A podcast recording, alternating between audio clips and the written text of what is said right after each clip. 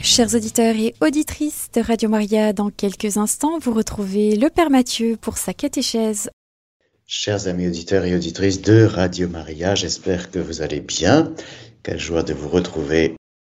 Voilà, sans plus attendre, chers amis auditeurs, je voudrais maintenant qu'on plonge dans la catéchèse d'aujourd'hui qui sera un petit peu, un petit peu philosophique, mais je vais vous expliquer pourquoi en attendant, confions cette catéchèse d'aujourd'hui à la Vierge Marie. Je vous salue Marie, pleine de grâce. Le Seigneur est avec vous.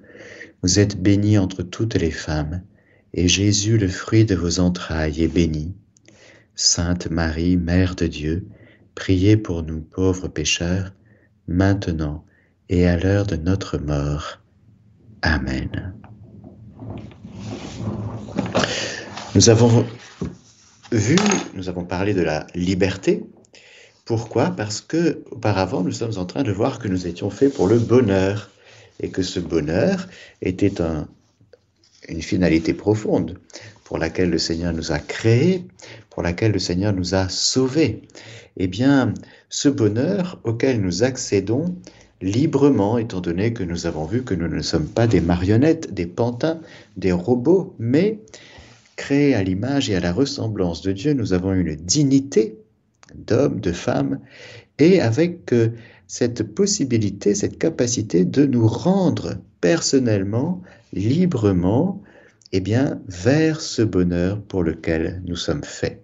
Il y a donc un cheminement, un cheminement vers le bonheur, pour que ce bonheur que nous cherchons, ce bonheur que nous avons trouvé, si nous sommes croyants en Jésus-Christ, eh bien que ce bonheur que nous avons trouvé puisse grandir, s'établir, s'affermir, et que chacun de nous, là où nous sommes, eh bien nous puissions, par nos choix personnels, persévérer et goûter davantage à cette profondeur de bonheur que le Seigneur nous donne.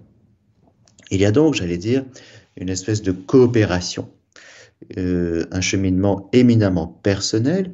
Et quand je dis personnel, c'est plus qu'individuel. L'individu, c'est euh, chacun de nous pris justement, euh, si vous voulez, individuellement. Quand on parle de notion de personne, eh bien, nous faisons appel à la notion de relation. C'est-à-dire que au milieu de notre environnement vital, au milieu du concret de notre vie et de tout ce tissu interrelationnel en particulier, eh bien nous serons appelés, nous sommes appelés à poser des choix personnels. C'est-à-dire que c'est à l'intérieur d'un maillage très complexe, évidemment, et puis que nous avançons, que nous pouvons euh, nous édifier, émerger, avancer, nous hisser, poser des pas, ou bien aussi nous pouvons nous arrêter, nous pouvons choisir de ne pas avancer, nous pouvons même reculer, nous pouvons même poser des pas à côté de ce qui est bien. Car voilà que nous arrivons à quelque chose de très important. Eh bien, lorsque nous parlons du bien, aujourd'hui nous allons voir la moralité des actes humains. Ça peut paraître un peu complexe comme ça, la moralité des actes humains. Qu'est-ce que c'est que cette histoire?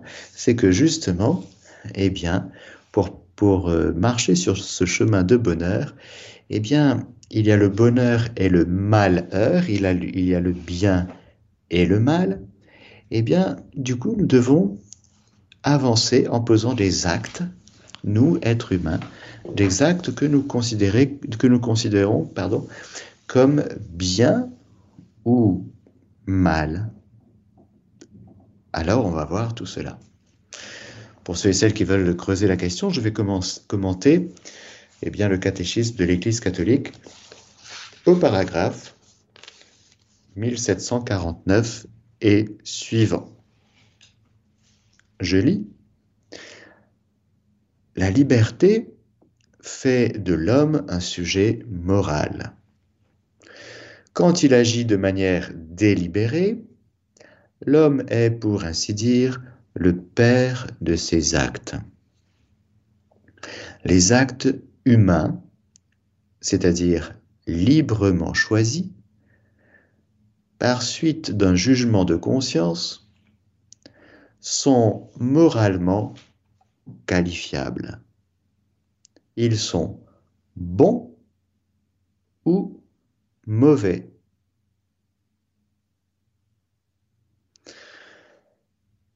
Les actes humains, l'homme pose plein d'actes, mais il est humain précisément parce qu'ils vont qualifier le sujet. C'est-à-dire que quand je pose un acte bon, eh bien, ça va me bonifier.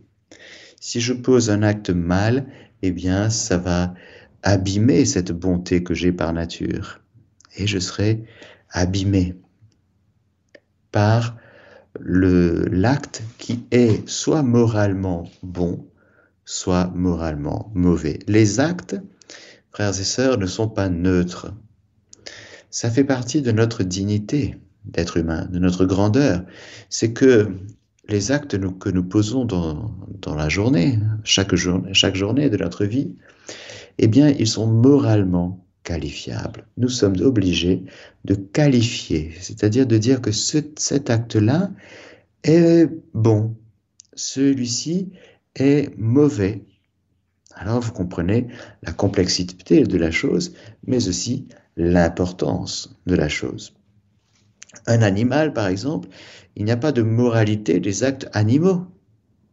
Un chien qui aboie, si c'est pour dévorer sa proie, sa proie ou protéger son maître, c'est pareil. Pourquoi? Parce que pour un chien, eh bien, il n'y a pas justement d'esprit, il n'y a pas de volonté, d'intelligence, de liberté. Toutes ces choses qui sont inhérentes à la nature spirituelle de l'être humain, de l'ange aussi. L'ange, il n'est que pur esprit. Mais nous, êtres humains, nous, c'est un peu plus compliqué pour nous parce que nous sommes esprit, âme, avec tout un psychisme, avec des passions, et corps. Et nous sommes tout cela à la fois dans une unité d'être, mais une diversité de d'opérations vitales, comme on dit. C'est-à-dire que je peux à la fois manger, respirer, marcher, je fais plusieurs choses à la fois, mais je peux en même temps que je marche, que je respire, je peux aimer ou je peux ne pas aimer, je peux détester, je peux en vouloir à quelqu'un. Et ça ne se voit pas. Vous voyez, quand vous voyez quelqu'un marcher dans la rue, vous ne savez pas ce qui se passe à l'intérieur de lui. Et pourtant, peut-être qu'il est en train de ruminer une rancune. Eh bien, c'est un acte, cela. Il est en train de poser un acte. Et vous ne voyez que l'acte extérieur qu'il pose. Vous vous dites, ben, il respire, il marche, très bien. Mais il pense aussi. Il pense, il réfléchit. Il, euh, il pose des actes plus ou moins intelligents, plus ou moins volontaires.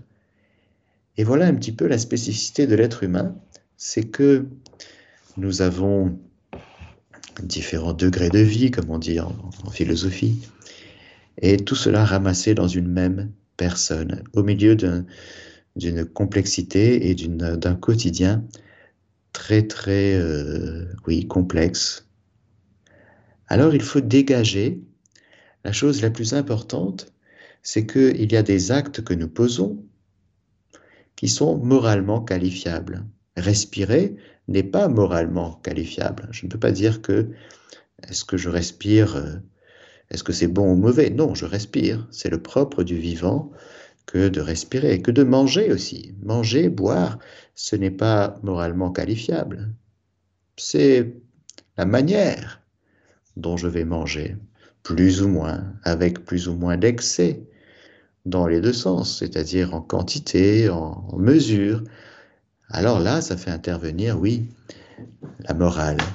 Mais le fait de manger, boire, respirer, ce n'est pas tout de suite moralement qualifiable. Alors, lorsque nous parlons de la moralité des actes humains, qu'est-ce que nous disons? Nous disons que la moralité des actes humains dépend de trois choses.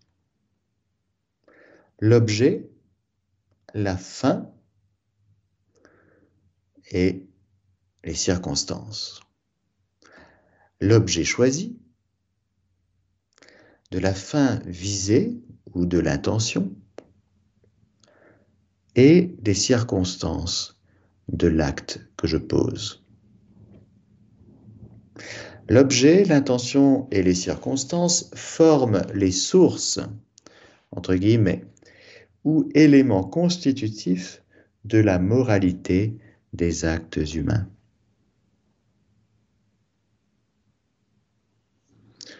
Voyons tout d'abord l'objet. L'objet choisi est un bien vers lequel se porte délibérément la volonté. Il est la matière d'un acte humain. L'objet choisi spécifie moralement l'acte du vouloir selon que la raison le reconnaît et le juge conforme ou non au bien véritable. Les règles objectives de la moralité énoncent l'ordre rationnel du bien et du mal, attesté par la conscience. Ça peut paraître un peu compliqué comme ça, mais il faut bien comprendre que nous sommes des êtres attirés, des êtres inclinés, des êtres humains, nous sommes des êtres qui nous élançons, nous allons vers un bien, nous allons vers les choses, vers la réalité des choses. Nous allons vers la bonté des choses. Et nous sommes donc attirés. Attirés, c'est la première chose. Nous sommes inclinés à aimer ce qui est bien. Ce qui est bien, que ce que nous considérons comme un bien. Ça peut être un bon gâteau au chocolat. Hmm. Ça peut être euh, avoir un temps de repos. Ça peut être quelqu'un, un ami, quelqu'un qu'on aime. Ça peut être Dieu, bien sûr, le bien suprême. Et ça peut être plein d'autres choses. Aller marcher dans la nature ou aller voir peut-être un bon film qui édifie, que sais-je. Nous voyons bien que dans notre vie, il y a ce que, ce que nous appelons le désir. Nous sommes des êtres de désir. Nous, sommes, nous désirons des choses que nous appelons en, en morale, en philosophie morale, des biens, un bien. Nous sommes des êtres attirés, inclinés. C'est l'amour. L'amour, c'est d'abord une attraction, une inclination. Je suis attiré. Ça m'intéresse. Mais vous voyez bien que il faut absolument que l'intelligence intervienne. Alors l'intelligence, elle intervient en nous présentant les choses comme un bien ou comme un bien si moyen euh, ou comme un mal à éviter. Rappelez-vous, nous y reviendrons, de la loi naturelle qui, qui est glissée dans notre cœur, dans notre conscience, et qui dit tout le temps, fais ce qui est bien, évite ce qui est mal. Et donc nous avons absolument besoin de cette boussole de l'intelligence qui nous dit, là tu peux y aller, là n'y va pas. Ça c'est faux, ça c'est pas bien, c'est pas, ça ne, c'est pas bien pour toi. N'y va pas, ne le fais pas. Ne mens pas, ne triche pas, ne vole pas, ne commets pas d'adultère, etc. Vous connaissez les commandements. Et donc, nous voyons que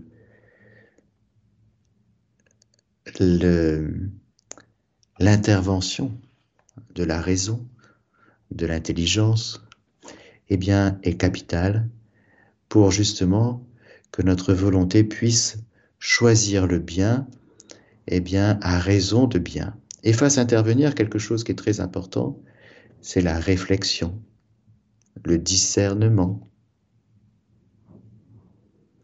Si je disais tout à l'heure que nous étions des êtres de désir, attirés par le bien, inclinés à aimer, mais nous ne sommes pas que ça. Nous sommes beaucoup plus que ça. Nous sommes appelés à aimer en vérité.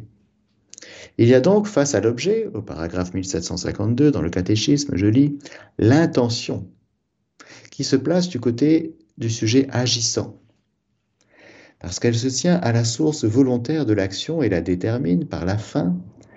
L'intention est un, élément essentiel dans la qualification morale de l'action. La fin est le terme premier de l'intention et désigne le but poursuivi dans l'action.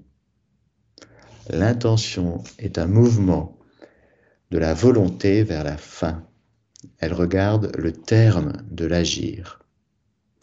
Elle est la visée du bien attendu de l'action entreprise. Elle ne se limite pas à la direction de nos actions singulières, mais peut ordonner vers un même but des actions multiples. Elle peut orienter toute la vie vers la fin ultime. Par exemple, le service rendu a pour fin d'aider le prochain, mais peut être inspiré en même temps par l'amour de Dieu comme fin ultime de toutes nos actions. Une même action peut aussi être inspirée par plusieurs intentions, comme de rendre service pour obtenir une faveur ou pour en tirer vanité. Ah, je vais faire ça comme ça, je vais me faire bien voir. Mais c'est une action bonne. Ah, je vais donner des, millions à telle œuvre caritative, mais c'est pour euh, défiscaliser. Une intention bonne, par exemple aider le prochain, ne rend ni bon ni juste un comportement en lui-même désordonné, comme le mensonge, et la médisance. Ah bon, la médisance est désordonnée? La fin ne justifie pas les moyens, comme on dit. Ainsi, ne peut-on pas justifier la condamnation d'un innocent comme un moyen légitime de sauver le peuple? Par contre, une intention mauvaise, surajoutée, ainsi la vaine gloire, rend mauvais un acte qui de soi peut être bon. Dans l'exemple de l'aumône, l'aumône est toujours bon, un acte bon. Mais quelle intention? En vue de quoi je fais cet acte dont l'objet est bon? Faire l'aumône, l'objet est bon. L'intention, c'est ce en vue de quoi je le fais. Si c'est justement pour aider la personne, pour soulager quelqu'un, pour consoler quelqu'un, pour... Euh, voilà, très bien. Mais comme nous sommes un peu malheureusement abîmés par le péché, eh bien ça peut être mélangé. Mon intention peut être plus ou moins bonne. J'espère que vous êtes encore là, chers amis auditeurs, c'est un peu particulier aujourd'hui, la catéchèse d'aujourd'hui, mais je rappelle le fond de la question, c'est que dans nos vies quotidiennes, nous posons tous les jours des actes qui sont plus ou moins bons, et en ce sens, qui sont moralement qualifiables, et en ce sens, eh bien, nous nous acheminons plus ou moins bien, plus ou moins facilement vers notre bonheur, vers notre fin ultime. Après avoir vu l'objet et la fin, l'intention de l'acte, il y a ce qu'on appelle les circonstances. Les circonstances, y compris les conséquences, sont les éléments secondaires d'un acte moral. Elles contribuent à aggraver ou à diminuer la bonté ou la malice morale des actes humains. Par exemple, le montant d'un vol. Voler l'objet du vol n'est pas bon. On est d'accord. L'intention, je vole parce que euh, eh j'ai besoin de voler des pommes parce que sinon mes enfants ne vont pas, ne vont pas vivre. Et puis, il y a les circonstances. Je peux voler une pomme, mais je peux voler, euh, détourner un camion, si vous voulez. Eh bien, ces circonstances, même si on les comprend, elles sont plus ou moins aggravantes, comme on dit. Bien sûr, les circonstances de quelqu'un qui n'a rien pour manger et qui va voler de la nourriture, elles sont beaucoup moins aggravantes que pour quelqu'un qui a ce qu'il faut.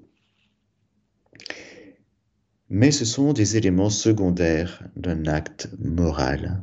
Nous sommes en train de regarder l'acte humain et sa moralité. C'est-à-dire qualifier l'acte humain moralement.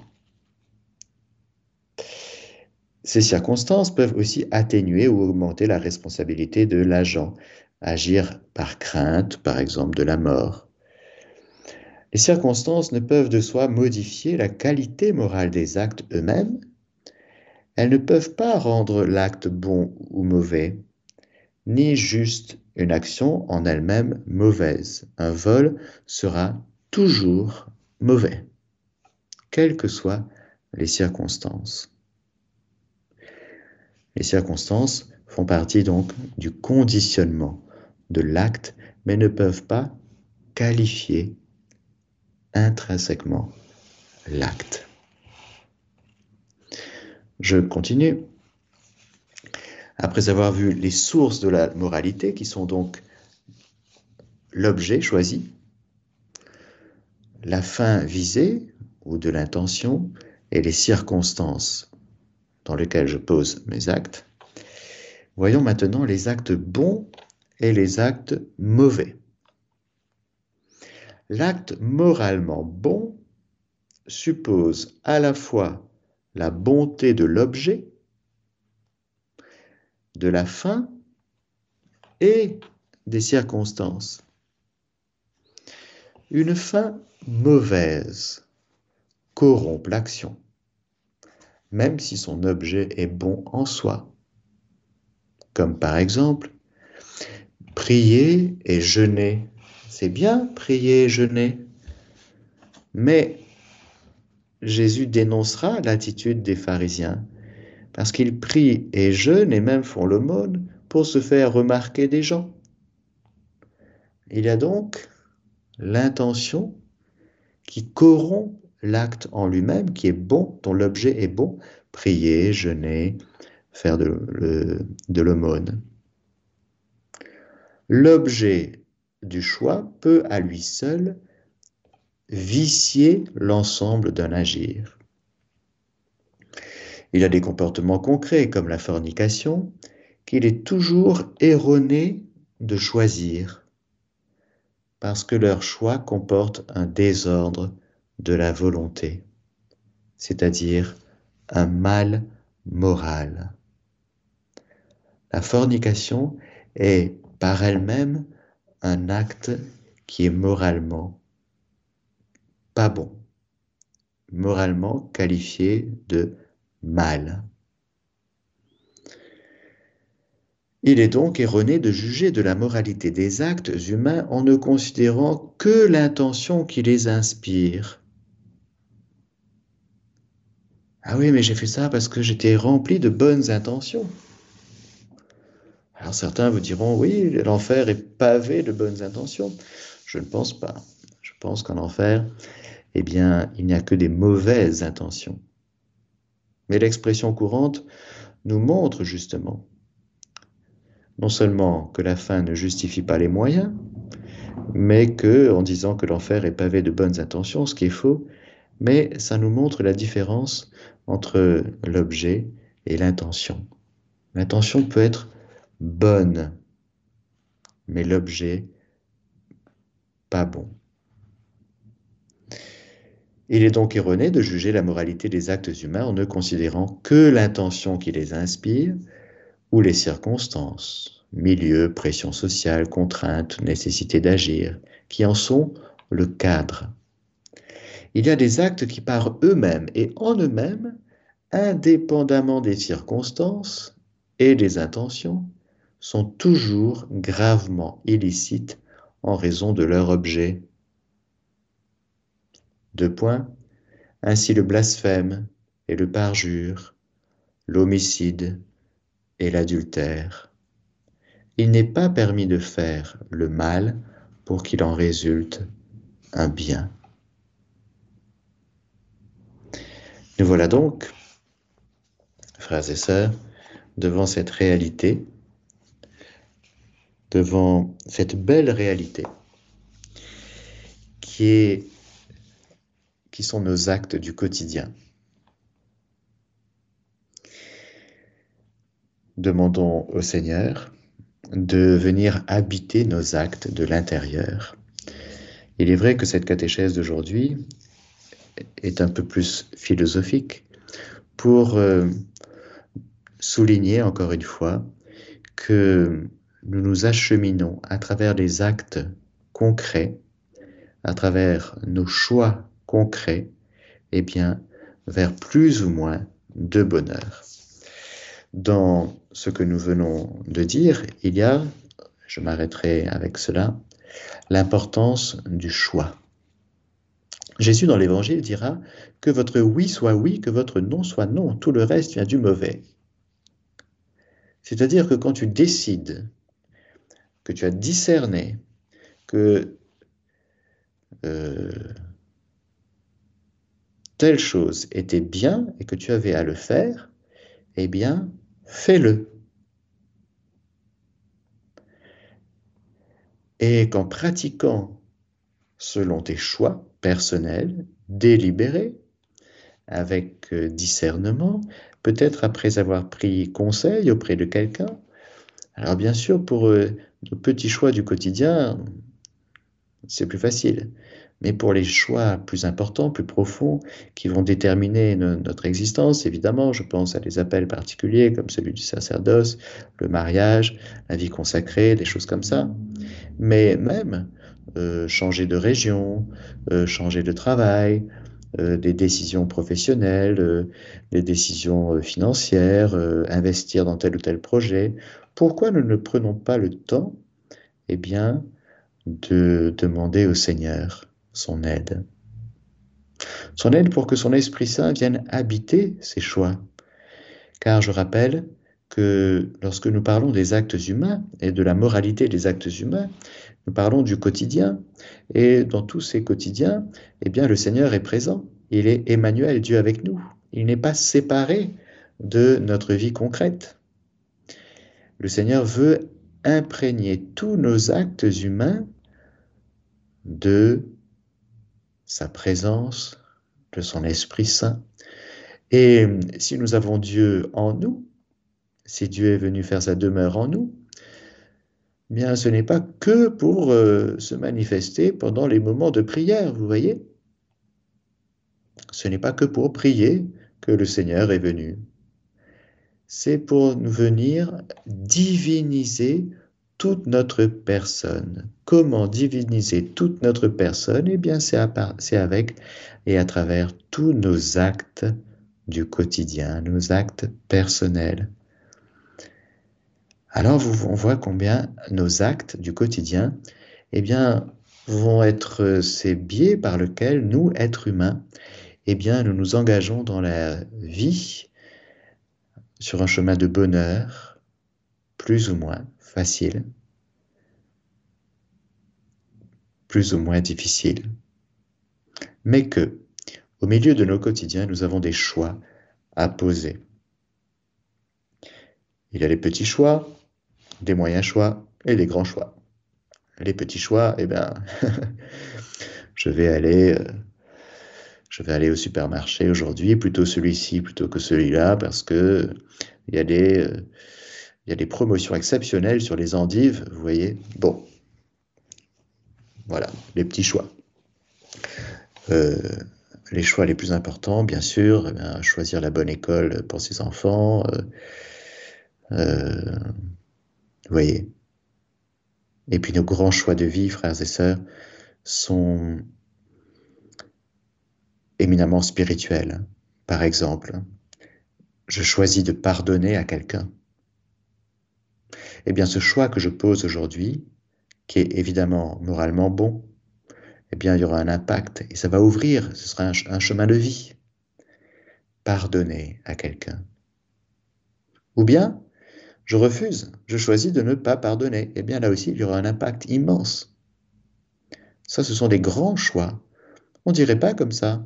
Beaucoup pensent que les grands choix ne sont que pour la vie matérielle d'ici-bas, pas du tout. Nos grands choix sont en fonction de la vie éternelle. Car n'oublions pas, frères et sœurs, c'est par un dernier choix personnel que nous irons au ciel, au purgatoire ou en enfer. Ce n'est pas le Seigneur qui envoie quelque part.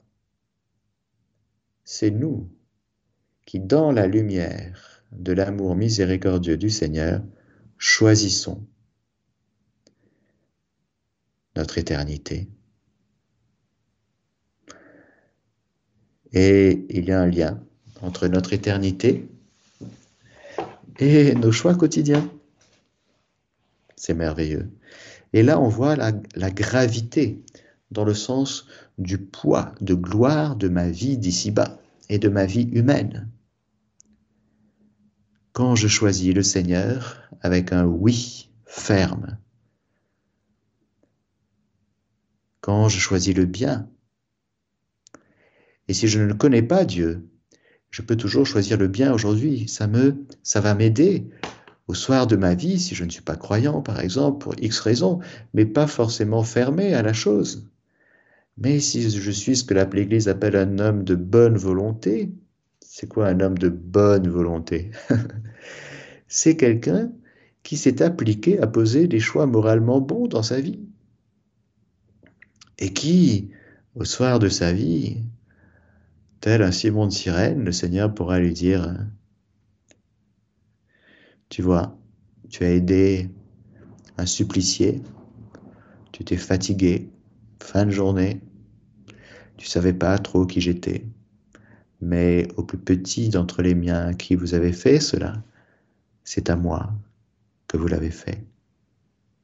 Entre dans la joie de ton maître. Alors, pour l'homme de bonne volonté qui se sera appliqué avec les lumières qu'il aura eues, avec le discernement qu'il aura posé, sans connaître explicitement Jésus, parce que malheureusement les chrétiens ne n'auront pas parlé,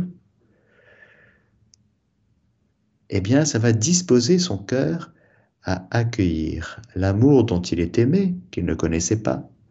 Mais comme il se sera appliqué à pratiquer le bien, eh bien il sera ouvert au grand bien qu'est Dieu, Jésus.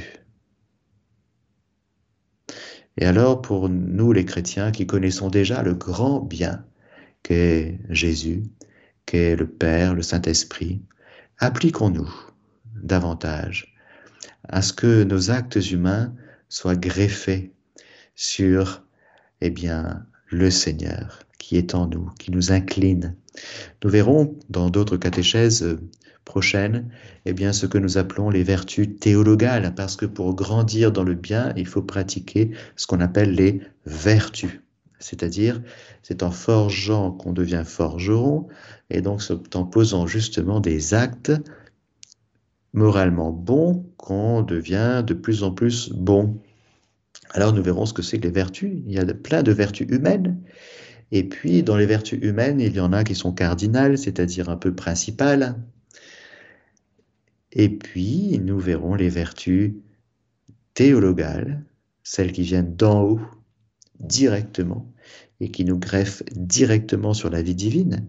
Mais il faut passer par euh, ce petit chemin d'humanité, parce que le Seigneur, en se faisant homme et en nous sauvant personnellement, nous, êtres humains, il n'a pas, il n'a rien négligé de notre nature humaine.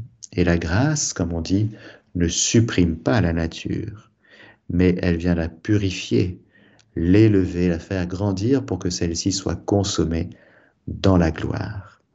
Alors, merci d'avoir écouté cette catéchèse. J'espère qu'elle n'a pas été trop compliquée. Ce n'est jamais facile de rendre simples les choses complexes. Je vous donne la bénédiction du Seigneur, que le Seigneur Tout-Puissant vous bénisse le Père, le Fils et le Saint-Esprit. Amen.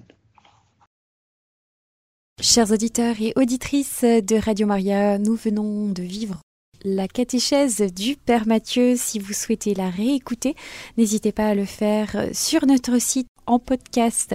Nous parlions aujourd'hui de moralité des actes humains.